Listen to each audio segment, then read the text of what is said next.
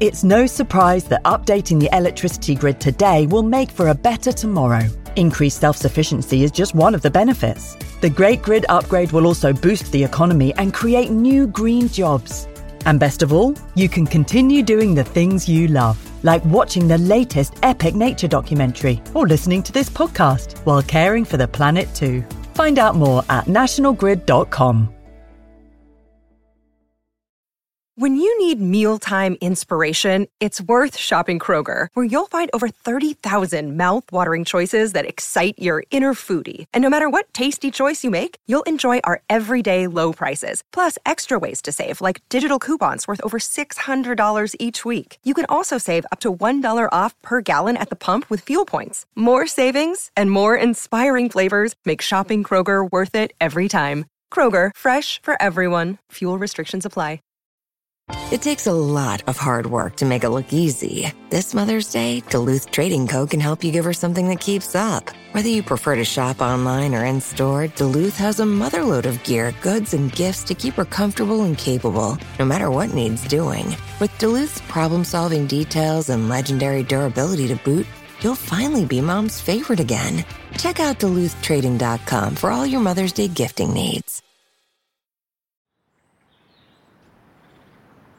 You're listening to the podcast, the Nature and Countryside podcast from BBC Countryfile magazine. I'm Fergus Collins, and I'm your host. In this, our last episode before Christmas, we are appropriately talking about partridges, one of the famous birds of the festive season, or so the song goes. In Britain, our native grey partridge is not doing so well. So I met up with writer, nature lover, and editor of the Shooting Times, Patrick Galbraith, to search for them in the Sussex countryside talk about what can be done to turn the tide. Don't forget to leave likes and positive feedback on whichever podcast provider you use, and you can email me, editor at countryfile.com. Patrick, hello. Hi How there. Doing? Very well, thank you. You've, t- you've enticed me all the way from Wales down to this glorious, very quaint village to, uh, to talk about, well, to talk about wildlife partridges in particular, but also your book.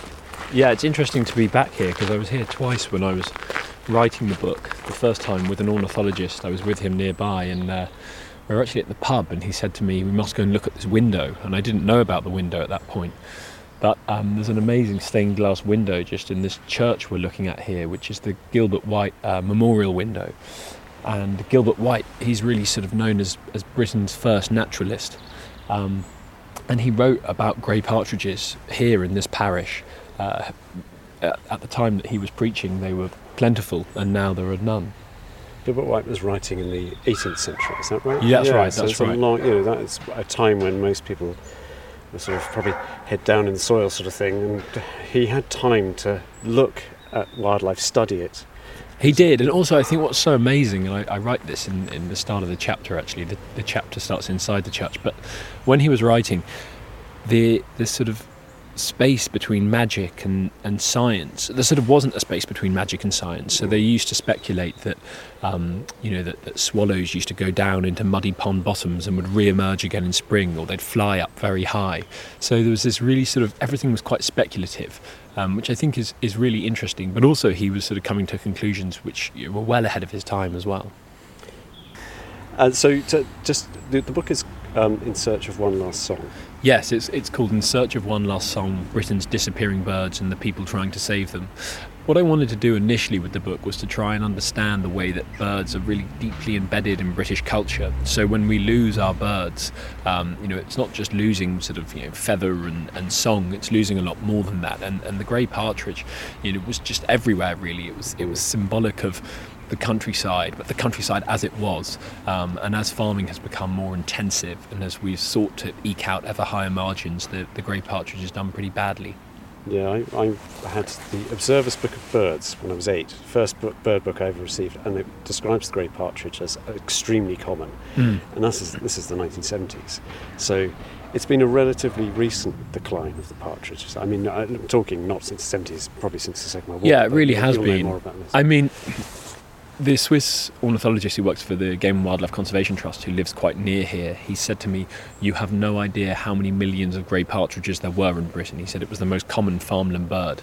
Um, but interestingly, you know, they would have at one point he was saying been on the periphery, and then you know as we sort of deforested, they moved inland, and they did very well when you had sprawling hedges and you had winter stubble. There was plenty of places for them to shelter, and there were plenty of places um, for them to find food. And and now with with bigger fields um, and with getting rid of hedges, which is all relatively new. It's a sort of post-war thing. Yeah. Um, that's that's you know the point at which they started to go. And then of course the ubiquitous red-leg partridge, um, and you know we see those all over the place. Your listeners will see those all over the place. Also has a part to play more recently in that. Well, we're going to come and We'll and come on to that later. We might even see. Hopefully, we'll see some greys. But um, Fantastic. It's been a long time since I've seen a grey partridge.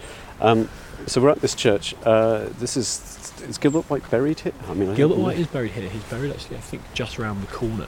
Um, it's quite an amazing. We can only see the, the back of it, uh, the window from here, but you can actually make out. Can you make out the grey partridge there? I can. Yes. Yeah. A very very typical, sort of slightly dumpy, dumpy little bird.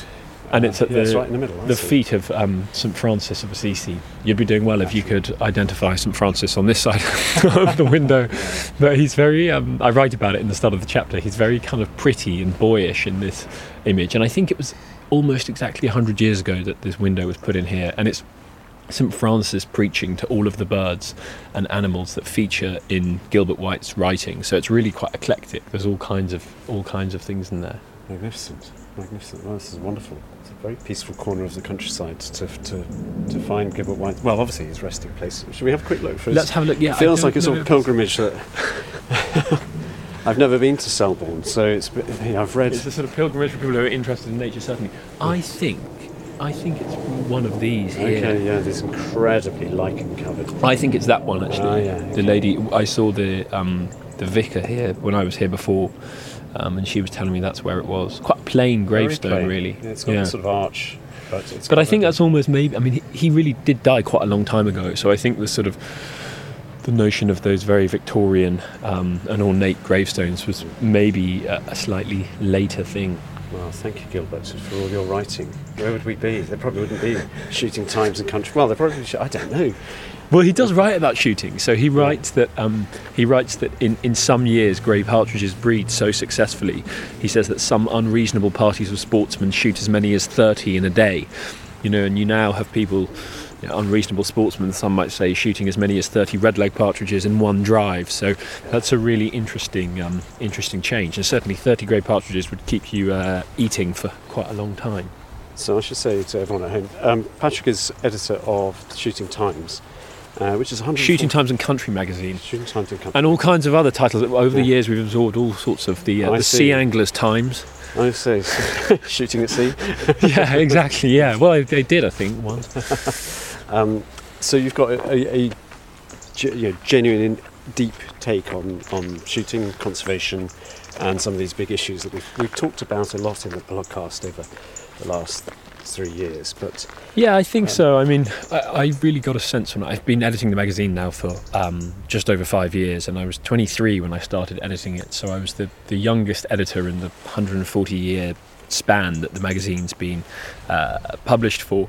And there were all sorts of people I came across who felt that the things that they feel deeply weren't really being understood. And that goes right across. So some of these guys were old gamekeepers who felt that shooting had become far too intensive and that, you know, younger keepers didn't really understand that and younger keepers weren't really naturalists in the way that they saw themselves um, as being, which sounds a little bit like, you know, a kind of fuddy-duddy thing and, and some of them were aware of that but that really These interested me. well exactly yeah. yeah. Yeah. but that really interested me and um, and and then just farmers as well. I mean I was down uh, not far from where you live in, in West Wales with a with a guy who's devoted sort of really his whole life to trying to save the lapwing down there. You know and the disconnect that he feels with policymakers is just tremendous. Um, so that was where the book sort of started from, but it, it talks to all sorts of people, so animal rights activists and anti-shooting activists and keepers, uh, and poets and musicians and writers as well. Because, as I say, you know, I wanted to know about the various ways that birds and, and birdsong inspires them and their work. So I've read the book, in fact, most of the book, and um, it is it actually. When I was reading it, these are all a series of quests, a bit like some of our podcasts where we go off to find something and talk about stories along the way. I found quite a lot of. It was nice to be walking with you and meeting these characters, that's one of the strengths of the book, I think. Yeah. Um, how did you know all these people beforehand? No, I didn't. Dig them so it was winkle them out a of the really, really sort of um, quite laborious, but also enjoyable process of you know. So I went to see, for example, a Thatcher in East Anglia, and he said to me that for four generations, my family have got reed from four generations of the Randall family. So he said four generations of Dodson have got their reed from four generations of Randall. He said you must go and try and see the Randalls. So at that point, I went off to Norfolk and spent two weeks. Um, in this cottage there trying to track down Henry Randall, who's the reed cutter. And I was looking all around the coast for this guy, and eventually I found him. And he lives so far inland that you can't even see the coast. You can't see where he cuts the reed because he's just been priced out of this incredibly expensive part of the country. So that was kind of how those journeys worked and unfolded. That one thing led to another thing and Yeah, led to another thing. And yeah. you know, when I finished it, I thought I would never really finish this book in, in a sense because you know one person always leads to another, and one sort of thought leads to another place. It's a very melancholic title, and Yeah. and a lot of the stories are, inc- I mean, they're painful. Yeah. Anyone, anyone who's been around, you know, I, I'm I'm almost twice your age, but I have seen declines throughout my life, and some and some great successes. Yeah, definitely. Yeah, there are winners and losers. But a lot of these birds are. You said it earlier. They're, they're kind of key characters. They're sort of deep in our folklore. These are Mm. the birds that live alongside us yeah, um, yeah, that have in, you know, they're in poetry, they're in church windows, they're in they're sort of writing. cornerstones of British Mm. culture, which is. But people have, I mean, you know, turtle doves, yeah, yeah. skylarks, lapwings, and you know. I found, I mean, I found it quite moving writing the book. But I, people sometimes contact me on social media and say, you know, just reading your book, I'm in tears, and I think is that a good thing or is it, or is it you know? yeah, and actually, Um, I was. that's a hard one to answer. Yeah, Yeah, I was reading at the the Wigtown Book Festival, a very good book festival on Monday, and the lady compering the event. Reading, I was reading from the Turtle Dove chapter, and she was in tears. So it's it's amazing. I think the emotional connections that people have with these birds, particularly if they've spent their whole life uh, with them. It's a loss of life. It's a loss of movement. It's a loss of song. It's I mean, partridges, lapwing, lapwings have a good song. Lapwings do have a good song. I mean, partridges. They have a, a scratchy alarm call, which Right. feels very kind of agricultural and sort of. So it, it's not it's not beautiful. I think the ornithologist in the chapter says it's it's not lovely song. He says it's just a sort of ugly, scratchy, whatever. Yeah, But um, search of one last scratch. exactly, yeah. but it is it, it, it it does it's evocative, and that's what I think a lot of these a lot of these these these sounds do. I mean, soundscapes are an extraordinary thing. The way that they're there and we don't often realise it, but I think the way that soundscapes inspire art is very interesting. Shall we go and see if we can get some sounds? One of the things that, that some people uh, remarked on with my book is that I'm always lost in the book, which is very much it's not for effect. I sort of my sense of direction is very bad, so I'm retracing a, a journey, I suppose, that I was on. I shouldn't Um, say that we've already gone out of the wrong end of the village. Come yes, again that yet. is That's- true. I was saying we had a one in two chance of getting it right. We got it wrong. Um, so we came back through the village, but but this was the, the the estate where I was looking at grey partridges with this ornithologist, and I think you were saying it's a very agricultural landscape, but actually, you know.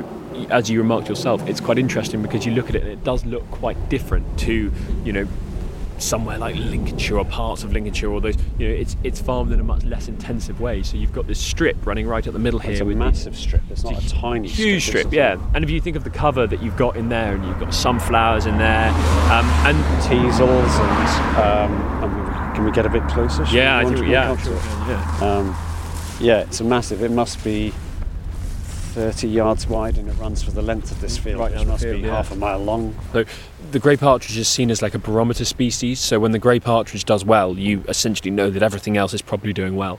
And the grey partridge chicks, particularly when they're born, um, they're reliant on insects. And, and as we all know, you know, we have far fewer insects now in the countryside than we once did. But they really, I think, for the first few weeks of their life, the the number of insects they're eating a day is just extraordinary. And you get uh, a lot of insects where you get these flowers and you get all kinds of things like um like ladybird larvae as well, which is which is really really rich um, and keeps them going, and and that's what you get here. But also the cover is really important. I mean, where We've seen a lot of buzzards and a few kites around here. exactly, So, yeah. But I mean, if you're a buzzard, you couldn't possibly No. hunt in there because they can just get right down in there. a So proper it's- thicket. It so really it's amazing, yeah, and that's and that's just what what birds like the grey partridge have lost, Yeah. um, because you know if you're not farming this, uh, you, you'll get you'll get some some grants for not doing so, but but you know Is that the is that the main reason, or is there a specific partridge recovery strategy on this land? On this land, there's a specific um, strategy. So what they've what they've done here is they've said essentially that they're not going to shoot until they uh,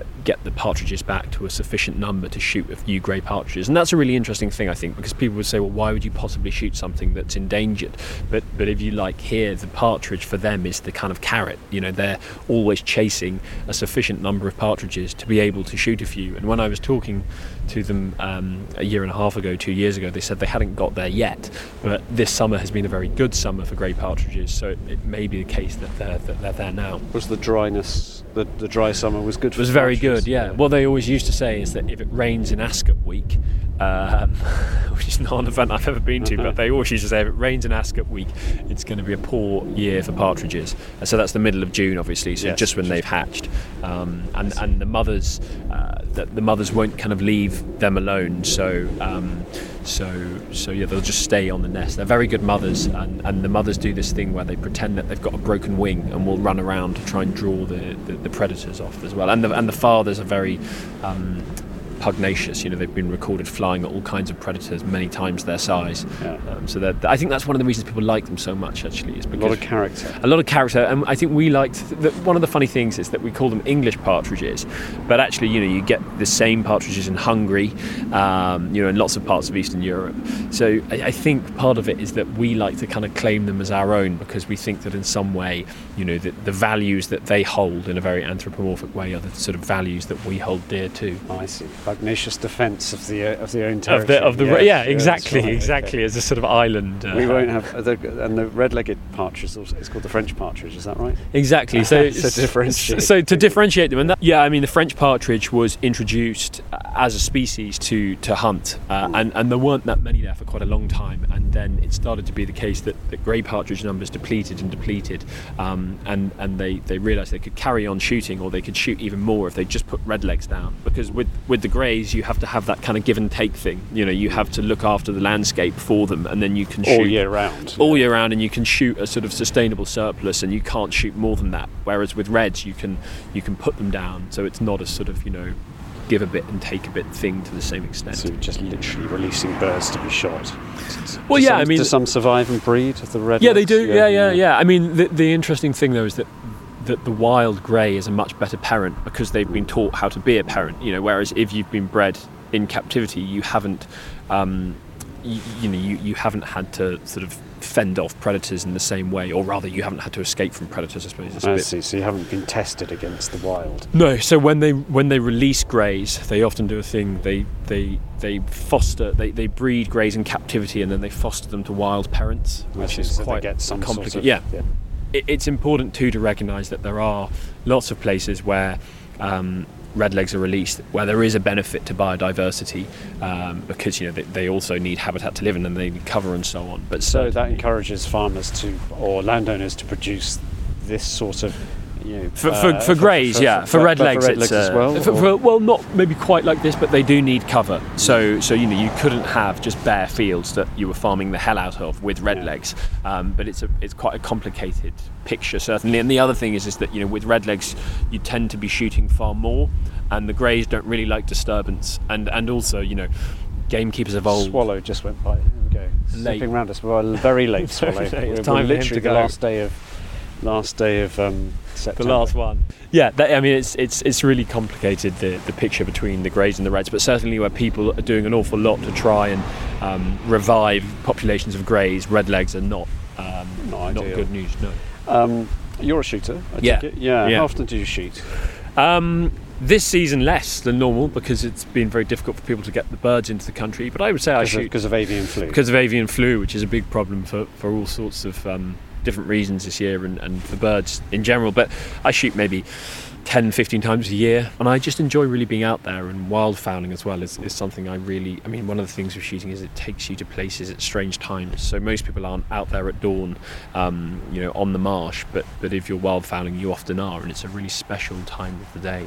so you're shooting wild birds mostly, uh, or, or Uh, well, a whole mixture, Yeah. a whole, a whole, a whole mixture. But I, but shooting wild birds is brings me a lot more pleasure, certainly, um, than shooting reared birds. I think that when you're shooting wild birds, it gives you a great appreciation of their of their brilliance, really. So you know, when you are shooting something like um, snipe, for instance, you know, to see those birds, and, and you know, snipe gets shot so infrequently because they're such fantastic flyers. So you know, the word sniper comes from snipe, uh, and it just yeah, I mean their their ability on the wing is is is greatly appreciated just after you've missed one, which I think for some people is probably yeah, yeah, yeah, and for some people that's probably you know uh, something that that, that that doesn't sit well with them.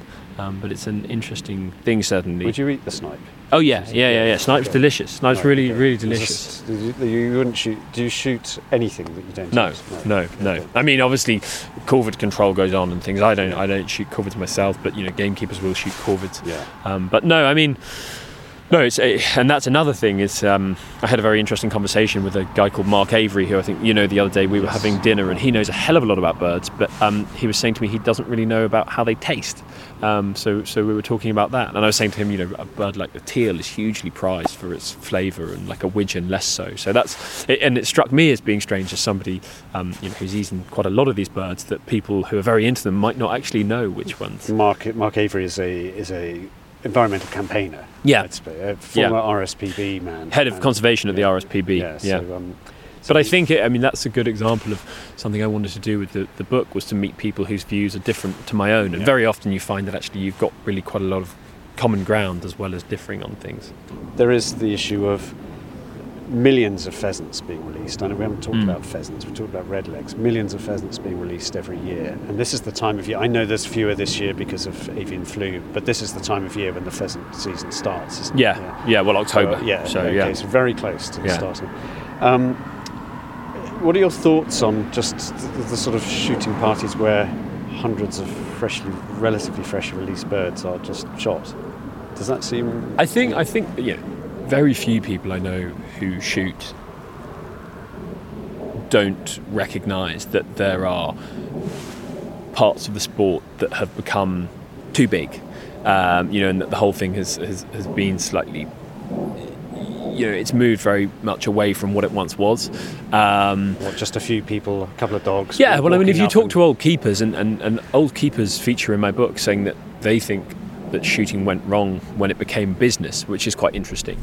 Um, but then, you know, people who are running often shoots like this one will sell a few days, which essentially pays for their conservation work.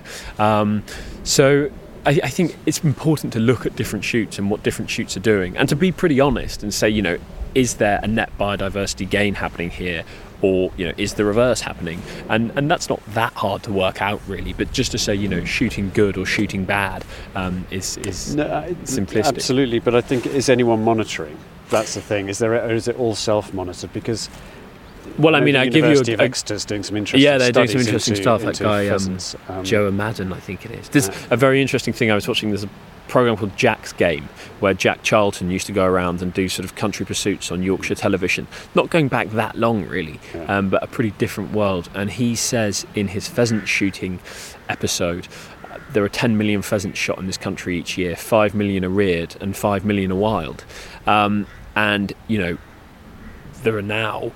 God knows, 50, 60 maybe released. I mean, million. yeah, yeah, yeah. Yeah. Depending on who you ask, they'll, they'll give you a different figure. Yes. And certainly uh, half of those are not wild. And that's a reflection of two things. I mean, one, that many more birds are being released, but also that we're farming in a very different way because, you know, it's harder and harder and harder for a hen pheasant to find a quiet corner to raise a brood. Um, So we need to keep topping up the numbers by yeah. tens of millions. Yeah. But then, but then, you know, it's, it's, it's harder and harder for wild game to succeed because we're farming in a different way to feed everybody and to keep sort of food prices cheap. So you've got all sorts Yeah. of different factors at play. And I think one thing I really wanted to do with the book was not to sort of was to try and be as honest as I possibly could, and was I wanted to you know confront things that that I've you know I'm involved in as somebody who shoots.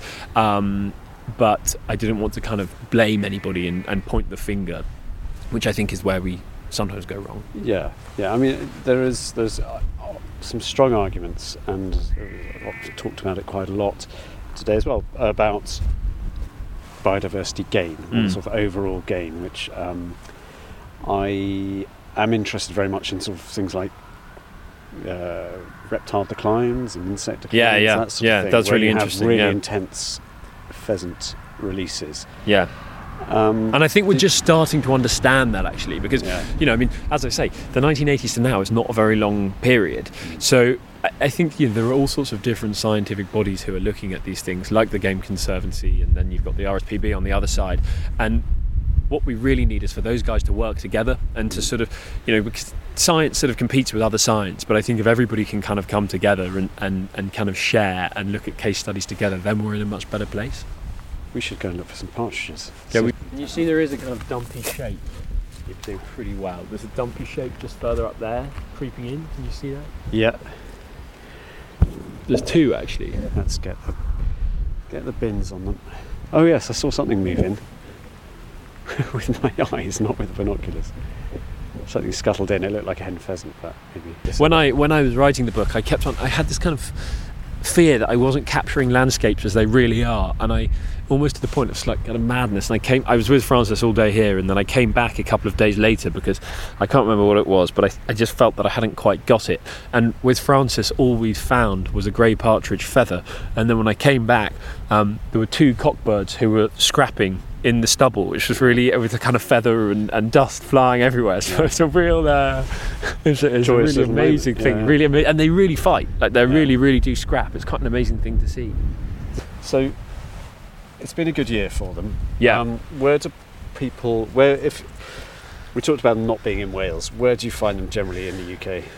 So I mean, the funny the funny thing is is that is that is that where they're doing very well is really on shooting estates on on, on shooting estates that really want to bring back their grey partridges. Um, so you know where I went to see them later on in this chapter, there's a young a young keeper there, and they took the partridge numbers. They count them in pairs. So they they took the because they they mate for life, but they took them I think from like 14 to over 100, which is quite amazing. But what they've got there is a farmer who's completely dedicated to grey partridges. So he says to his gamekeeper, you know, is it okay if I do this? And the gamekeeper turns around and says, no, absolutely not, because that won't be good for the partridges. Right. And the, the farmer will lose out financially on that, but you know he feels that what he's gaining through those partridges recovering is, is far greater than any financial loss, um, which is which is extraordinary. I mean, Which is quite enlightened. which is really enlightened. Yeah. It's a real privilege to be able to do that. Um, and then there's an old guy, brilliantly called Gerald Gray, who's a fifth generation gamekeeper who I went to see in Norfolk. Um, they're doing very well there, but they're, they're only shooting sort of two days a year And they're shooting grey partridges. Shooting grey partridges, but you know he was saying to me as well that you know, most of his career was just turning around and saying to the man who employs him, "I'm sorry, you can't shoot this year because we don't have sufficient numbers." Yeah, and that was, yeah, yeah. you know, and the and the, the the boss would say, "Not a problem, we'll try again next year." But of course, the ability to do that requires very deep pockets, Yeah. um, which which do, which doesn't, you know, so it wouldn't work to run a grey partridge shoot commercially. Um, is there a way of farming that is both profitable and would in, would help the grey partridge and obviously all these other farmland birds that we, you know, the linnets, the skylarks, the corn buntings, all So- those sort of.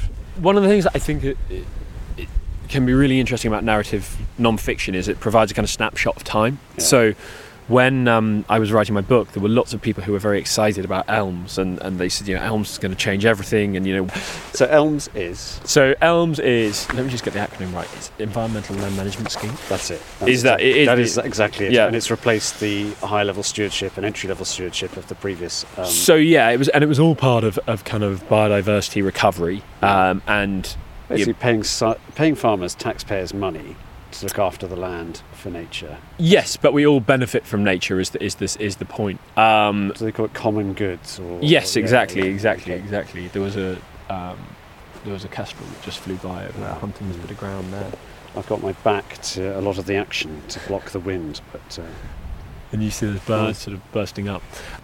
So when I was writing the book, a lot of people were very excited about elms, and at so the post, moment post Brexit. post Brexit, so post Brexit, they were very excited about it, and you know there was a hedge layer in the book who said to me, "We are on the brink of an agricultural revolution in this country." Um, and now it's just not clear what's actually going to happen. They say that there are sort of things coming down the line, but it's just interesting that there was so much hope at that point, and the world of conservation now is sort of in despair about you know what could have been. Yes. Um, Um, at time of recording, we were in a bit of a turmoil post um, various announcements and rumours coming out about what's going to happen with these schemes. So Uh, there is a lot of anger out there. I know the RSPB has sort of unprecedented language Yeah. in its tweets and in its messaging, and, and lots. It's almost like a uni- united conservation voice at the moment, Yeah. which is So, so people Yeah. people were going to be given more money to do things like this, and of course, you know, at the moment you, you do get grants for doing things like this, but was going to happen to a greater degree, and people weren't going to be able to rely on essentially uh, money for not really doing anything at all. Yeah. So, like the basic payment and then the single farm payment um, in Scotland. So, so yes, you get subsidised to do things like this, but but actually for, for lots of people, it's just better to kind of carry on and just farm conventionally. Have you got your partridge eyes in today? They're pretty hard. They're pretty hard to see.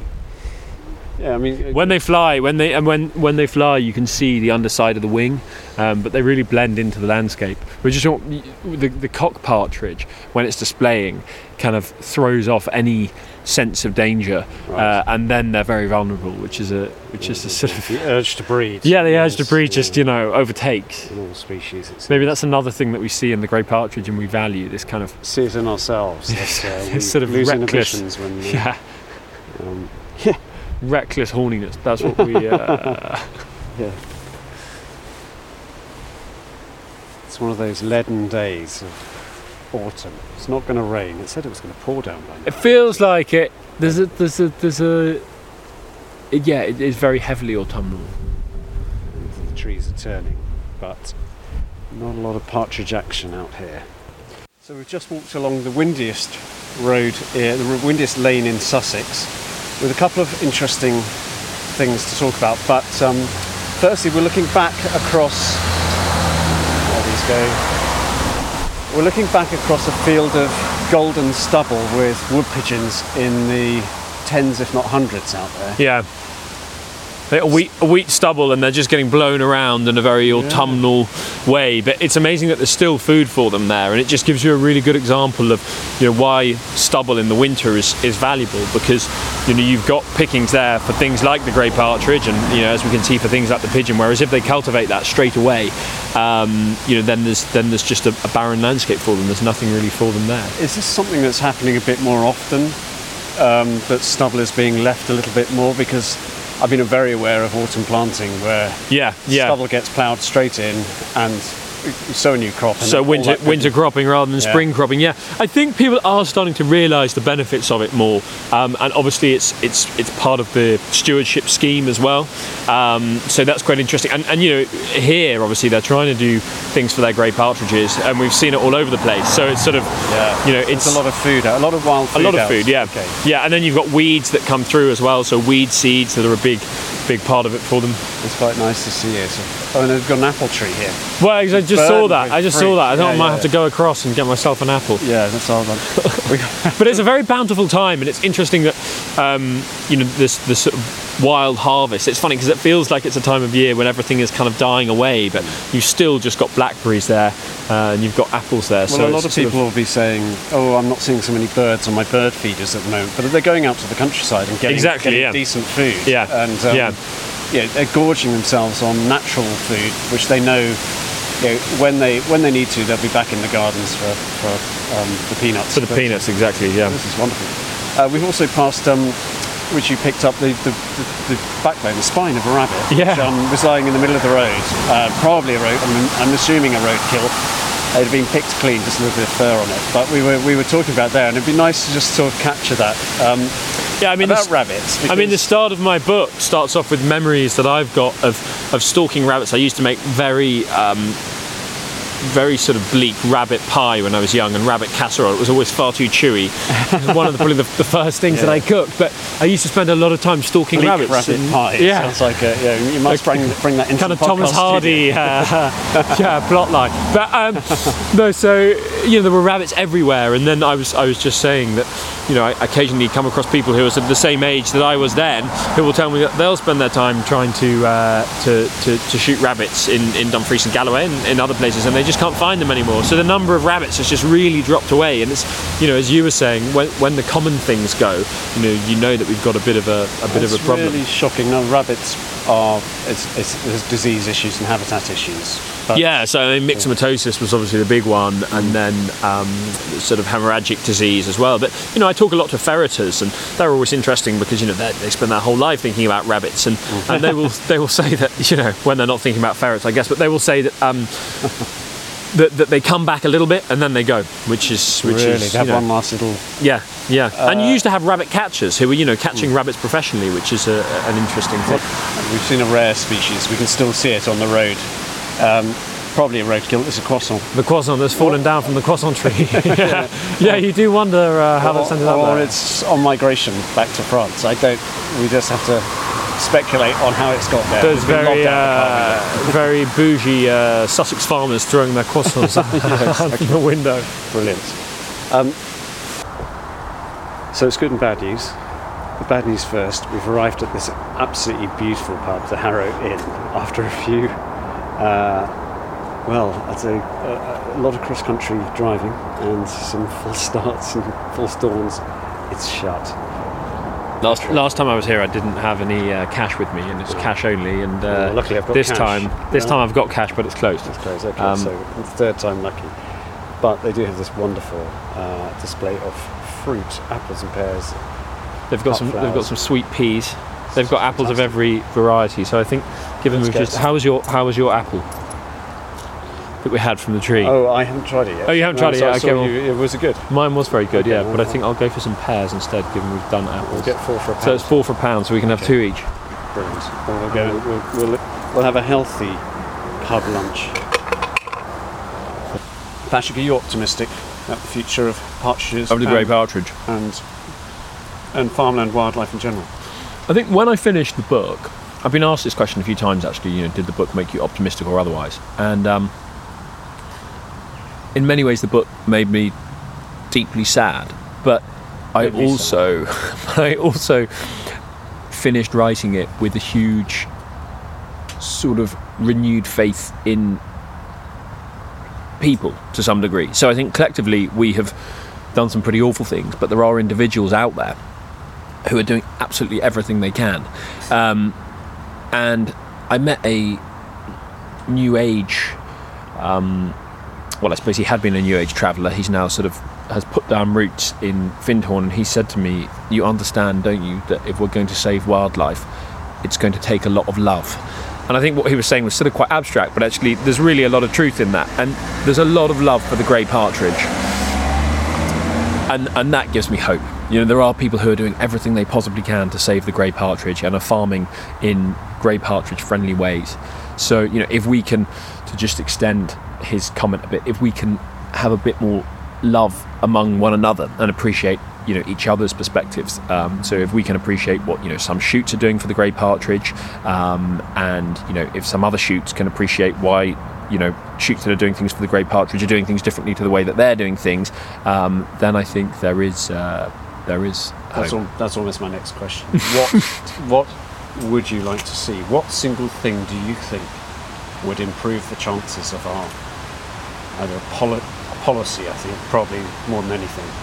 What single? I think it's listening. You know, I know that's, but but you know, the the young keeper I was talking to in Gloucestershire who was saying to me, "Listen," he said, "if we ban snaring in this country, there is no hope for the grey partridge." That was something that he felt really deeply. Now, that might not be the case, but you know, given he spends his whole life just trying to save essentially grey partridges on his patch, I think going and listening to a person like him, who maybe would say things that some people would find unpal- unpalatable, or I've got pear in my mouth, um, is very important. that's really that's hard for lots of people to hear. I suspect because snares are being banned in Wales. Yeah, yeah, yeah, So yeah. proposed. I just read that this morning. I mean, you know, he took me around. He showed me how he sets his snares. You know, I have to say, I've seen photos of uh, of, of of creatures that have been caught in snares that make you think nobody should ever use a snare ever again. But that was, you know, what he felt. Now, he also said some things to me that the, the ornithologist who I spoke to here uh, told me were completely wrong, and that's really really interesting. But you know, this ornithologist is prepared to listen to people like him, and I think he is prepared to listen to people like the ornithologist who I was spending time with. You know, and it's it's if if we learn to to listen to each other and to you know and and certainly there are things that we think that probably aren't the case, um, and you know there's sort of old rural law uh, which is disputed, but but in the middle of all of that, I think there is a there is a, a journey through. And my greatest worry is that we spend so long arguing with each other, and and we become so entrenched that you know we'll still be arguing when species like the great partridge are, are Yeah, gone, and essentially we make yeah. it about ourselves rather than it being about wildlife. Yeah. Mind if I record? We're doing a podcast Yeah. about grey partridges. Grey partridges. But this makes a really nice Okay. finale. okay. So we have been blessed because the owner. What's your name? Claire and Claire. niece my sister. We're Oh, both owners together. Oh so- my goodness! You've, Yeah. o- you've opened. Well, you've allowed us in just for a, a Yeah, cheeky half, that's just all before right. closing. Thank you very much. Um, and this is how, many, how old do you say this pub is? Uh, between five and six hundred years old. But Wow. parts of it are Victorian, like this bit here behind the bar, and the other bar is Victorian. It's one of those So- perfect. And has it been a pub for that long? Yeah. Wow. So uh, you know, like um, a drover's inn. Yeah, yeah. Because they used to, if you actually look at it, we're actually on a triangle, Mm. and they used to pen the cattle up and sheep up here, and before they took them into Petersfield. Oh, really? do, Because there was a um, market. yeah, there. there was- How long well, that- ago would there ceased to be a market? in Well, that was Saxon times. Oh, I don't know. Market. Ooh, 60s. Oh, Where is, is there a market in Hampshire still? Yes, there is. Oh, there was one at Winchester, but I think even that's gone now. Yeah, yeah. I think the nearest is Salisbury, where everyone takes It's all their crazy, sheep. isn't and- it, that markets are just getting fewer and fewer. It's and really fewer sad, actually. Yeah, Incredibly sad. Yeah. Really sad it goes. This yeah. a dark beamed, beautiful day. There's a lovely smell of wood smoke. It feels like it's Yeah. very welcoming as the storm as the storm comes Well, in. the storm is meant to be happening at three o'clock, and I think it's sort of happened, isn't it? Or yeah, it's beginning to happen. It's yeah. beginning to do things. But Well, yeah, thank you for letting me into this cake. Well, that's all right. I'm just going to get you another little bit Lovely. for your hole. Because we don't have many partridges around here, actually. So. No, well, Well, we uh, didn't see grey, grey partridges. Basically, I, I wrote. Uh, in fact, I the, the, the pub the pub feature. So this is this is the podcast is for the BBC magazine, but the Right. the pub features in the in the book because at the end of talking to a guy about grey partridges on the Rotherfield estate, we came to the pub. Oh, did you? All right. Yeah, yeah, yeah. Okay. So we Yeah. in here. We're going to Okay. make. Well, you don't I'm need to be gonna try and famous, find but it. we're going to. But lots of people. It's funny. ah, which chapter? It's the. Oh, I call. Yeah, I talk about Yeah, that. okay. So Hang on, hang on. Hang on. It's, just, it's only a little Can I- passing I'll thing. just have a quick but peek. all it just says is that the Harrow doesn't take card, and Francis and I can only cobble together five pounds between us. Oh, no. Half and sit outside. Oh, sweet. Quite funny though. Oh, that's lovely. On, on Thank that you. note, how much do I owe you? Uh, no, I, you, I'll give you that. That's fine. That's, That's cheers. really Oh, kind. that Cheers. so That's fine. kind. Thank you so fine. much. Bless you. But yes, we don't take cards. Well, cheers to Claire. okay. Thank you so much. you. Thank you. Bye now. Bye. This is a podcast with two endings. And this is the happy ending. Patrick, cheers. Wonderful. Thank you very much. This is great. Cheers. So, huge thank you to Patrick for a whirlwind tour of Partridge Country, where you may not have found the birds this time, but it's certainly given me a mission for 2023. Hopefully, we'll bring the grey partridge into the podcast at some stage. And Patrick joins the podcast, our Christmas special, next week, when the team and I are also welcoming podcast regulars Annabelle Ross and Kevin Parr. Lastly, a huge thank you to Claire McCutcheon of the Harrow Inn, without whom we would have missed a true countryside treat. One small tip if you ever visit, don't forget your cash. And that's it for this week. Join me and the team, as I say, for our Christmas special. For now, thanks for listening. Happy Christmas and goodbye.